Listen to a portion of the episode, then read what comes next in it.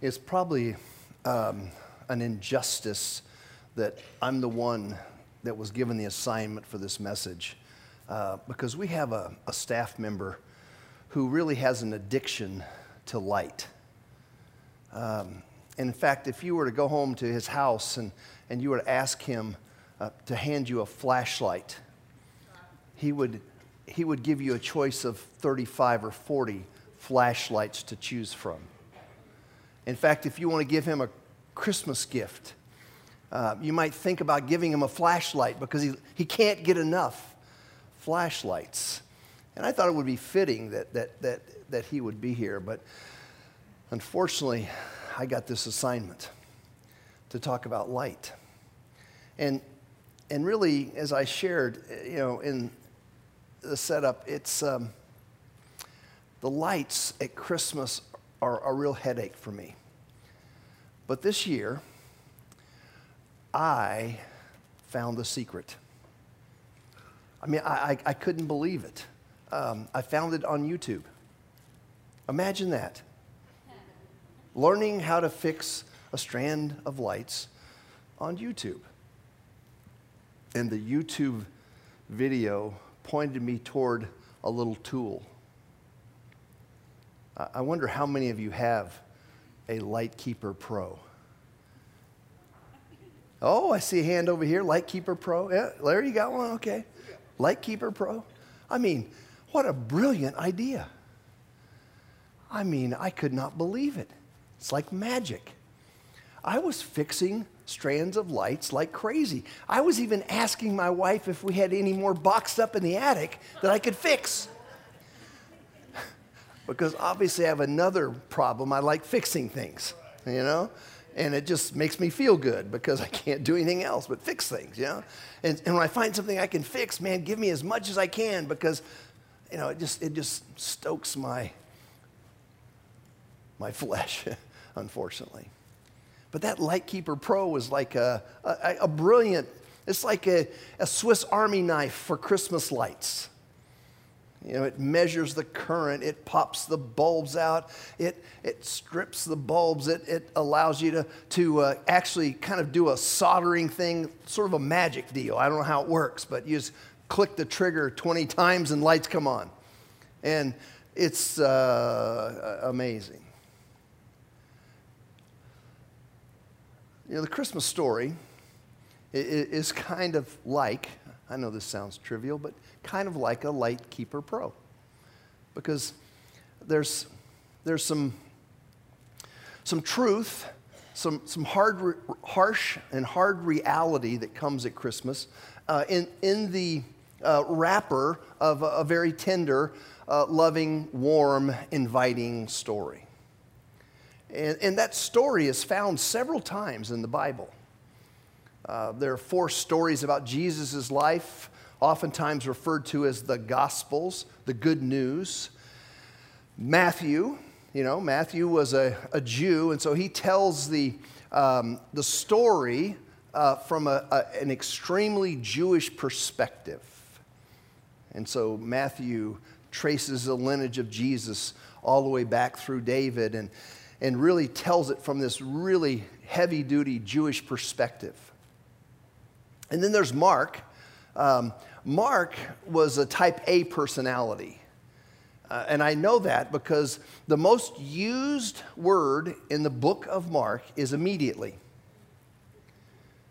It's a, it's a little Greek word, euthus. It's like, and Jesus went out and immediately did this and immediately did that. I mean, it's, it's all over. You just get sort of breathless reading the book of Mark because it's like sixteen chapters of nonstop Jesus action. Boom!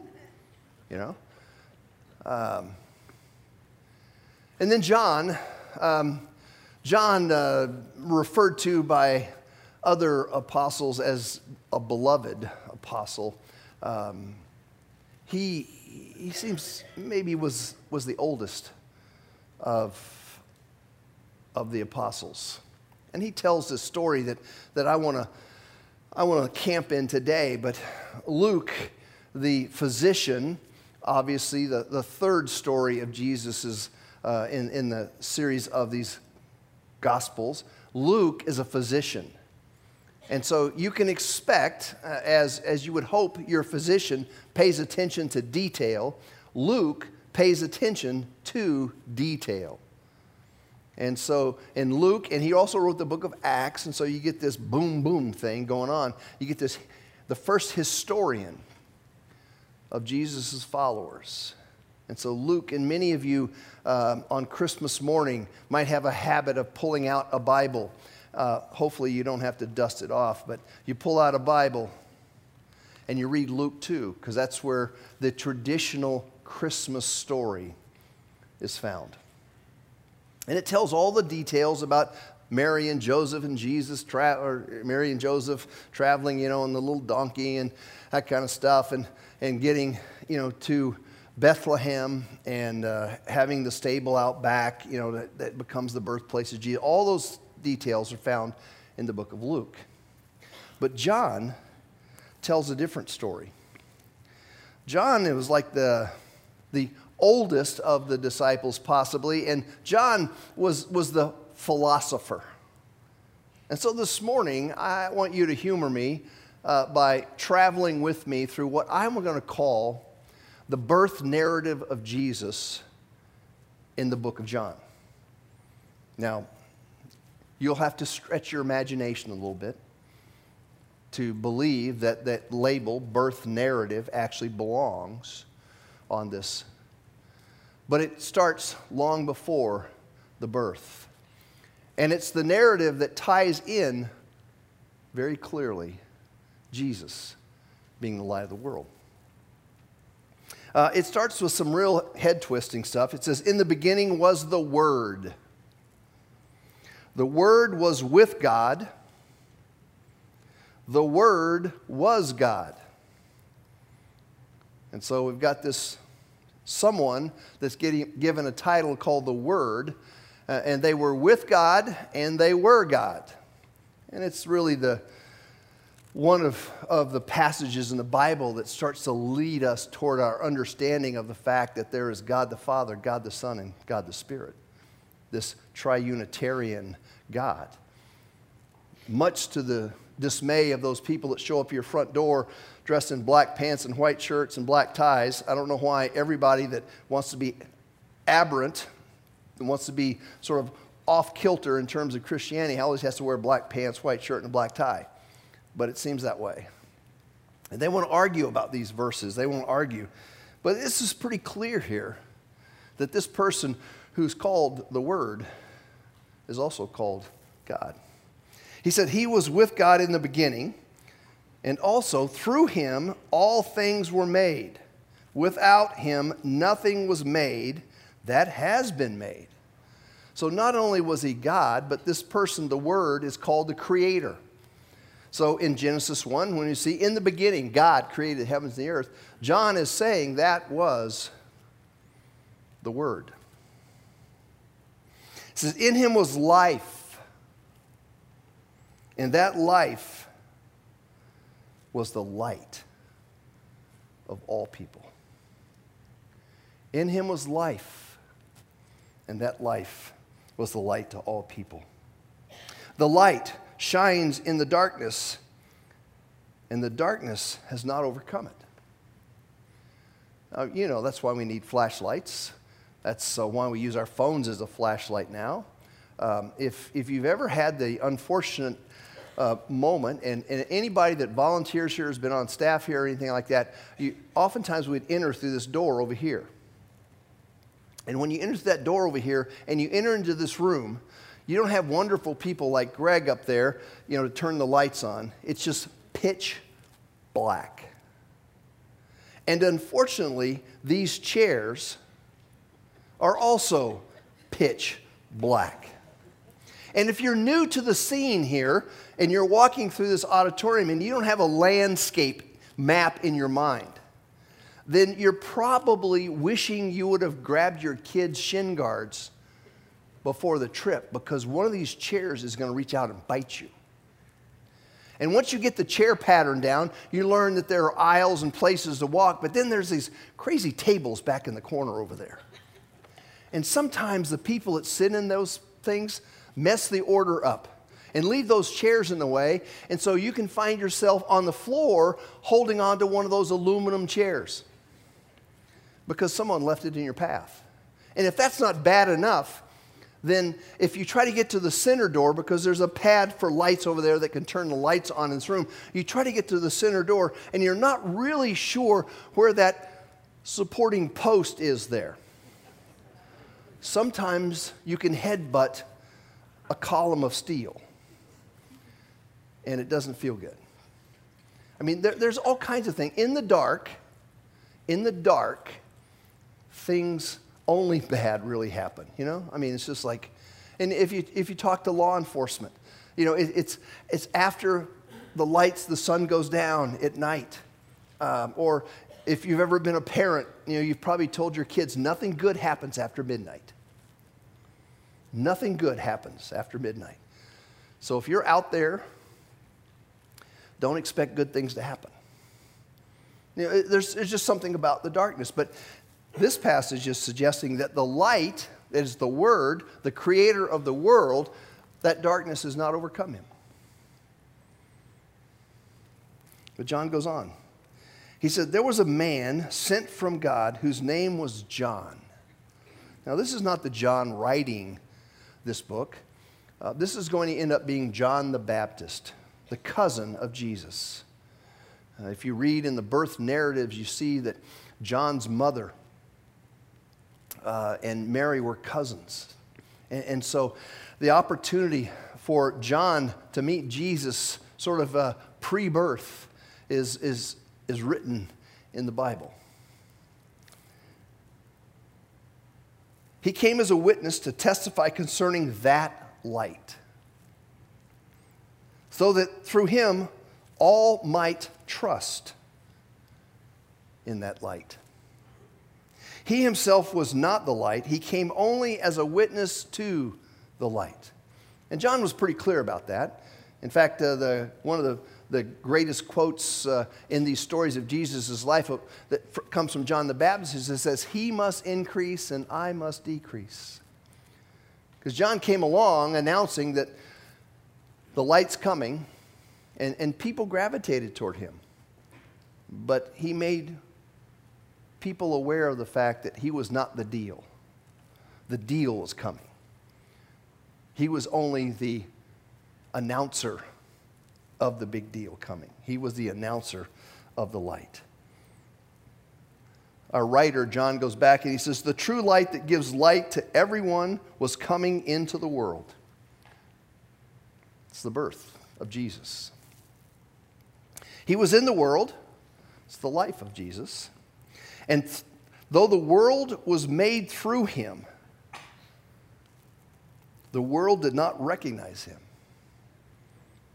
It's pretty clear, and it's not just in our time, but all throughout history, that the idea of, of Jesus being the creator God who came as the Savior of the world to build his kingdom in this world and the world to come has not been the prevailing uh, truth that people have gra- gravitated to. Never in the history of, of humanity has the idea of Christianity or, or following Jesus, genuine people who follow Jesus, been more than thirty-three percent of the global population, no matter how big the world has been. It's ne- never been more than thirty-three percent of the global population. In fact, today, there are over two billion people in this world who have never, ever heard the name of Jesus. two billion. Uh, twenty-five percent if we count eight billion happening a couple of weeks ago. twenty-five percent of the world's population never even heard the name of Jesus. And so John is suggesting here, the writer John is, is suggesting that Jesus came into this world. And, and even though everyone, all of those eight billion people owe their existence to a creator, they've never heard of him.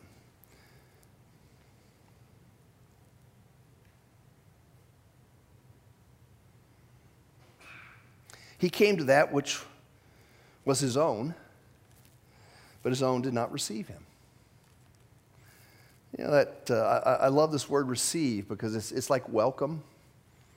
Um, I, I, I have a reputation in my neighborhood uh, of always buying stuff that kids are selling. I'm, I'm an easy mark for a kid at my door.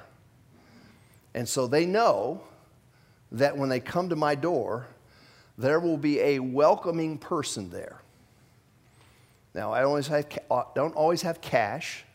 Sometimes I have to go on an archaeological dig to find a checkbook. And more and more of them are t you know, accepting Venmo, Cash App, you know, all that good, PayPal, all that kind of good stuff. But they know my door is a welcoming door because I'm an easy mark for a Girl Scout selling cookies or someone selling something that goes to Quick Trip or something that I'll never use. I'll buy. And John is suggesting here that when Jesus comes into the world, by and large, even though he knocked on the door, there was no welcoming spirit there.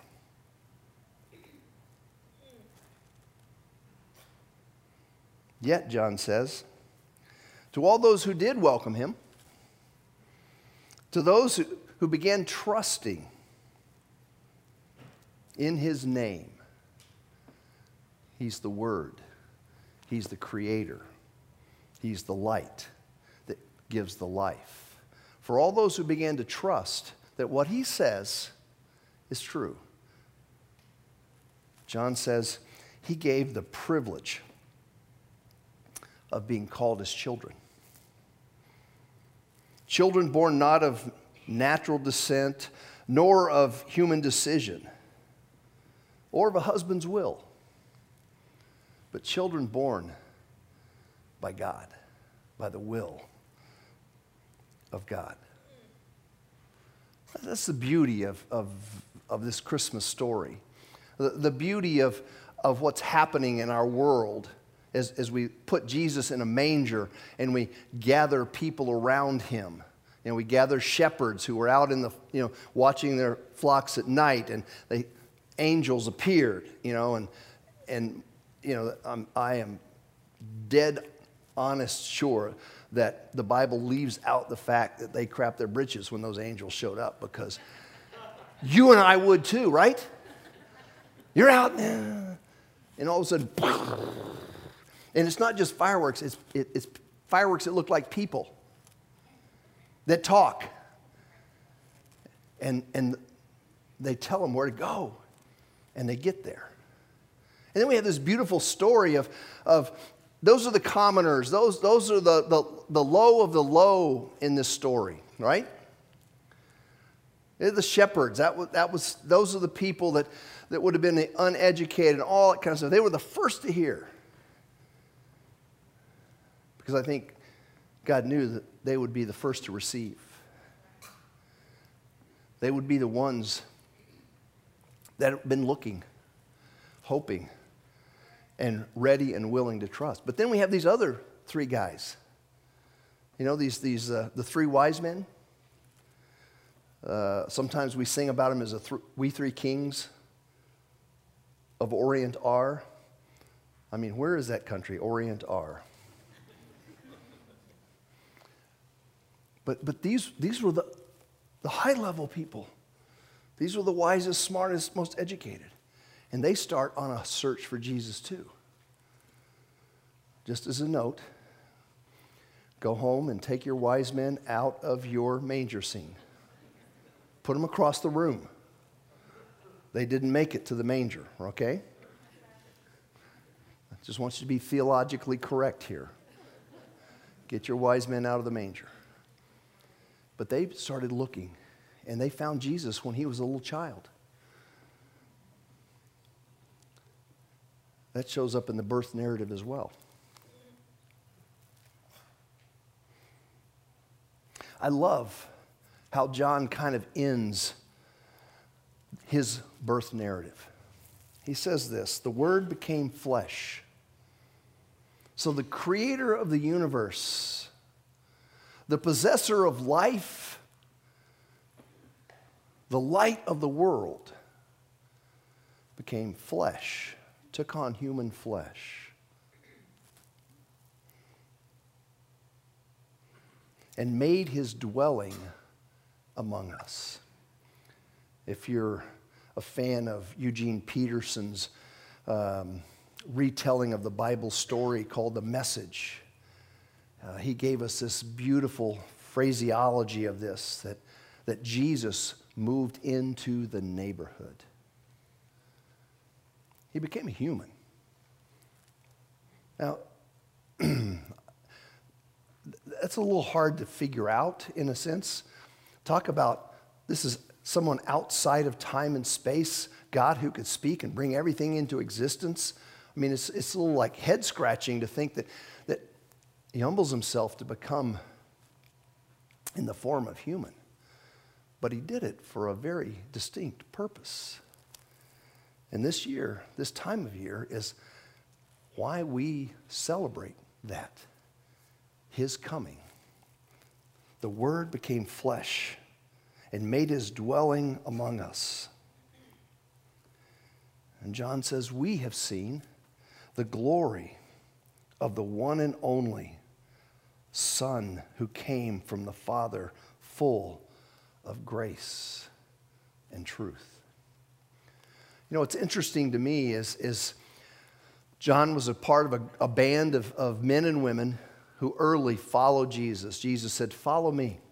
He said, look, let, let me show you what I created life to be like. Let me give you the light of life.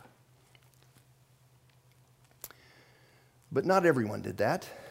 As you know, that the story moves forward thirty plus years. Uh, Jesus is not popular, neither with the religious people nor the political people.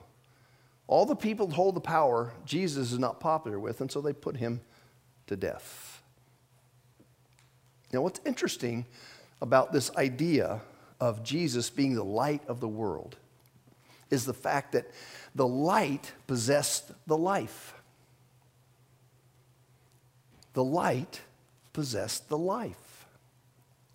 And so this idea of what is it, what do we do with, with the light to get to the life?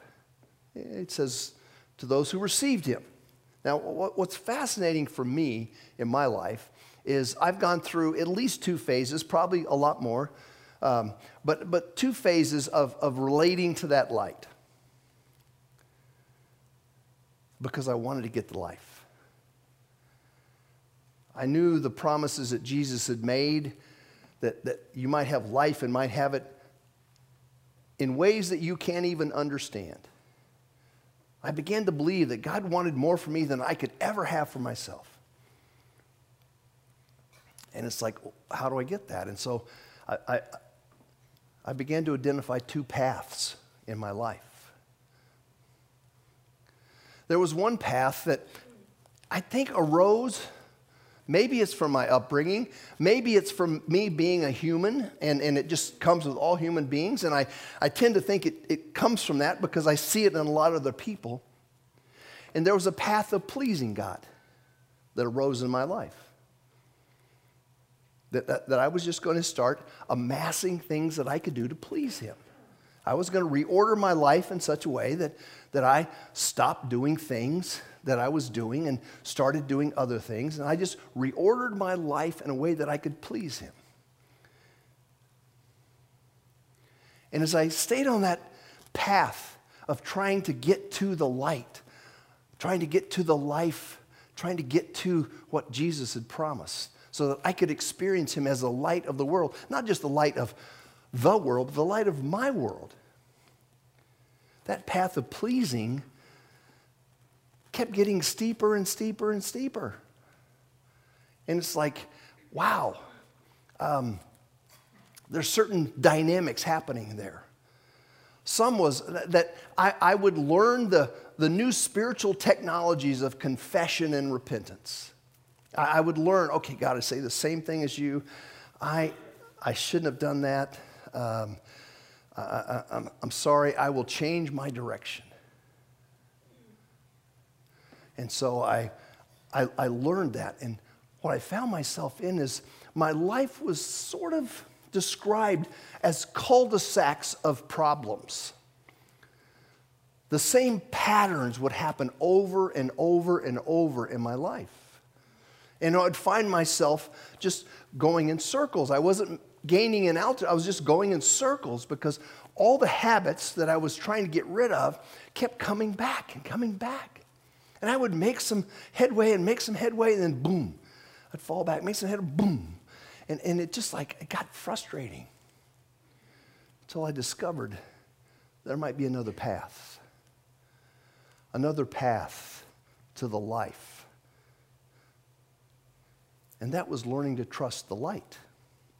See, there's a path of pleasing God. There's another path that's radically different and sometimes not always seen by us, is a path of trusting God. Trusting that what He says is true, acting as if what He says is true. Now, it's, it's not always easy for us to see that because our, our lives, if, if you and I were honest with one another, our lives are a series of light and dark, right? I mean, maybe I'm all alone here, but, but there are times when it seems like someone blacked out the lights in my life. And it's like, holy smokes, Roy. If people knew how dark you were, they would run screaming from listening to you. You know, and so there's this, there's this moment, and the lights come on, and it's bright, and I feel the, the warmth and the love and the, and the life that comes through the life. And then, boom, things black out. It, it, it, it's like that. And so when I'm over here on this pleasing God, my answer to it was to turn the treadmill to eleven. Do more pleasing. Just do more, do more, do more. Serve more, give more, read more. Just, just try harder. Try harder to not do those things. And I discovered that trying harder doesn't work. But trusting does. Starting with a base of saying, okay, Father, I'm going to I'm, I'm going to trust that what you say is true about everything. And I'm going to operate off of that kind of orientation. What you say about my mind, whatsoever things are true, whatsoever things are honest, pure, lovely, whatever is of good repute, let your mind think on these things. I'm going to think that's true. I'm, I'm going to, I'm going to operate if that's true. And so I'm going to begin to use that as a filter and just trust that, that if I, I operate in that world, because I don't like operating in that world. I like some of those things that aren't true and aren't lovely and aren't right. And I can, I, you know, they're kind of fun. But I have to trust that this is, this is best for me. God has my best interest in mind. How do I... How do I deal with my body? The way I deal with my, do I trust God? And how I deal with my, what I take into it, how I steward it. God gave it to me, and when I hand it back over to Him, is it going to be twice as much? That's, I don't think God had that in mind. He, he, he had the idea in mind that you and I would take care of these vessels.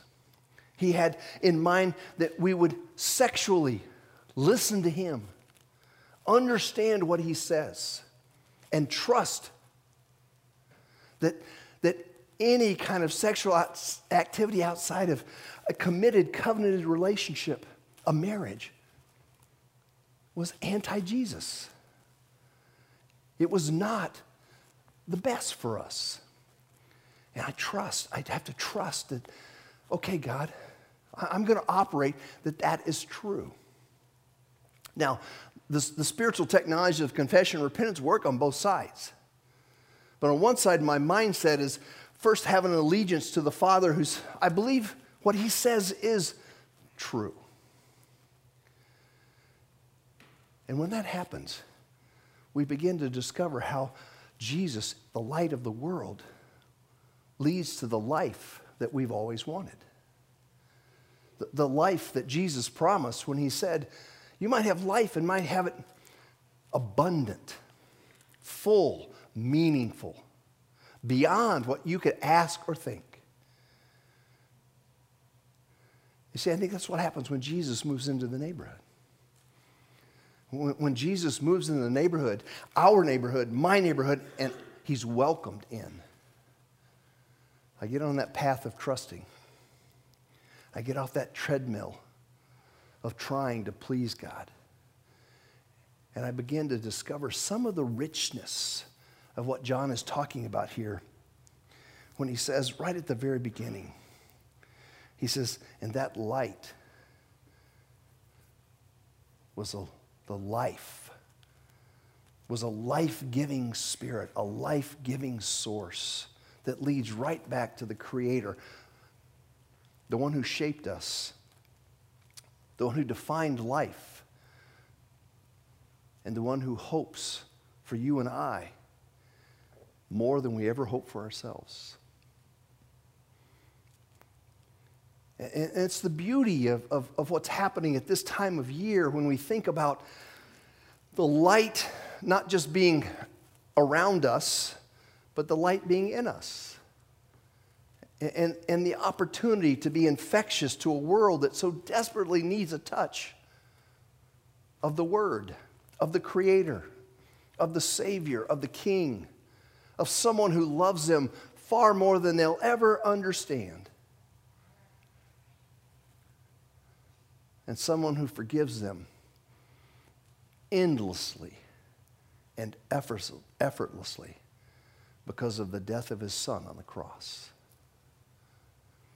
See, this all ties together.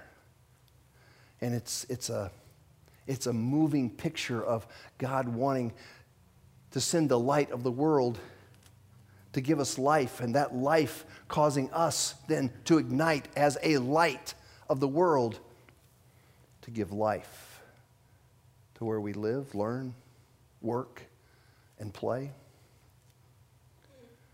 You know, our, our mission here is to make Jesus accessible. As I said earlier, two billion people don't know the name of Jesus, never heard the name of Jesus around the world. Now, that's probably not any of your neighbors, but I'm surprised. Uh, we have a little neighborhood thing going on. Um, And a bunch of kids coming in for an Advent thing, and uh, a small section of them come to our house, and, and seeing how many of these little children don't know who Joseph and Mary are. Now, I think for some of us, we have the naive belief that that would be un-American. The, the fact is, we live in a world that's so desperately in need of this story. So desperately in need of a path to the light, to the life that they have always wanted. And the problem is, is that for those of us who are followers of Jesus, sometimes we inadvertently hide our light. We're, we're, not, we're not as confident about the light because we're, we, we base our confidence on us. And I know, I, I get that. You know, it's like, hey, follow me like I follow Jesus. Right. I, I, I, I get, I, I'm, I'm embarrassed at times about my own life. I get that. But the life that comes from the light is not dependent on me, nor is it necessarily dependent on my credibility, because oftentimes I look like a hypocrite. Out of one side of my mouth, I talk about Jesus, and out of the other side of my mouth, I just act and love and live in the kingdom of Roy. But that shouldn't stop the opportunity to, to let that light shine, to, to, to let Jesus and the hope that he gives be the light of the world in your neighborhood or your workplace, or your family. But it starts with you. You know, it, it starts with a welcoming spirit. And Jesus knocks at the door, and he wants to, to come in It starts with us letting the light of the world take residence in our world. But let's face it. Someone has a really nice, bright flashlight, and, and, and when they shine it, the first thing that happens in the darkness is we start squinting because it's like our eyes can't adjust, and there's, it's painful, you know? That's the first thing that happens, and then when our eyes adjust, oftentimes we don't like what we see. Oh, whoa, whoa, whoa, whoa, whoa. Don't, don't get that up too close. I, you know, we, we don't like what we see. And so we tend to start stiff-arming Jesus a bit. Oh, can't go over here. I haven't got this room clean yet. Hang on, hang on. Have a seat over here. This is, this is what I keep for family and friends and everybody, but can't go here. You know, we, we begin to have that kind of non-welcoming spirit. And it's painful. It's one of that spiritual technology of confession and repentance. God gives it to us for the opportunity to say, look, Jesus, I know if I take you over here, it's going to be a painful time. If you turn the flashlight on in this room, what you're going to see is going to revulse you. And Jesus says, trust me. You, you just haven't read your Bible well enough to understand that I know a lot more than you do. In fact, I know you better than you know yourself. And in fact, when I went to that cross, I died for the ugliest, nastiest, dirtiest you that you can't even imagine. That's who I died for. I know what's in that room. And I want to go there with you. I want the light of the world to come on in the darkest spots in your life. And when that happens, the life that Jesus promised starts to grow. And we begin to discover what it's like to trust, to stay on the path of trust and get off the path of trying and, and the, the idea of pleasing God, and let Jesus be the Savior. Let Jesus be the King. Let Jesus be the light of the world and give us the life that He promised. Would you pray with me? Father, um, with all the tinsel on the tree, uh, all the ornaments, all the the manger scenes, all the stuff that, that we have in our life, all the um, presents we're buying and all the parties we've gone to or going to and all of the things that we're supposed to do and have to do and don't want to do but are going to do anyway, all of that that surrounds this time of year. Now, there's something in us that longs to sort of figure out what it's like to catch the deep essence of Christmas. What would it be like to, to have a foothold on what we've always chased every year? Father, I pray that we might stop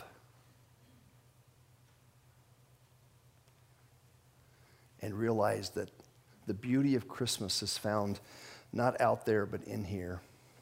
The beauty of Christmas is found and first of all, figuring out what it means to trust that what you say is true, to be welcoming to Jesus in our world, to let Him turn the light on in our lives and give Him free reign so that life might take root and that life might overwhelm us. And we would feel the great sense, the great pleasure of what it's like to be a son and a daughter of the Most High God of the universe.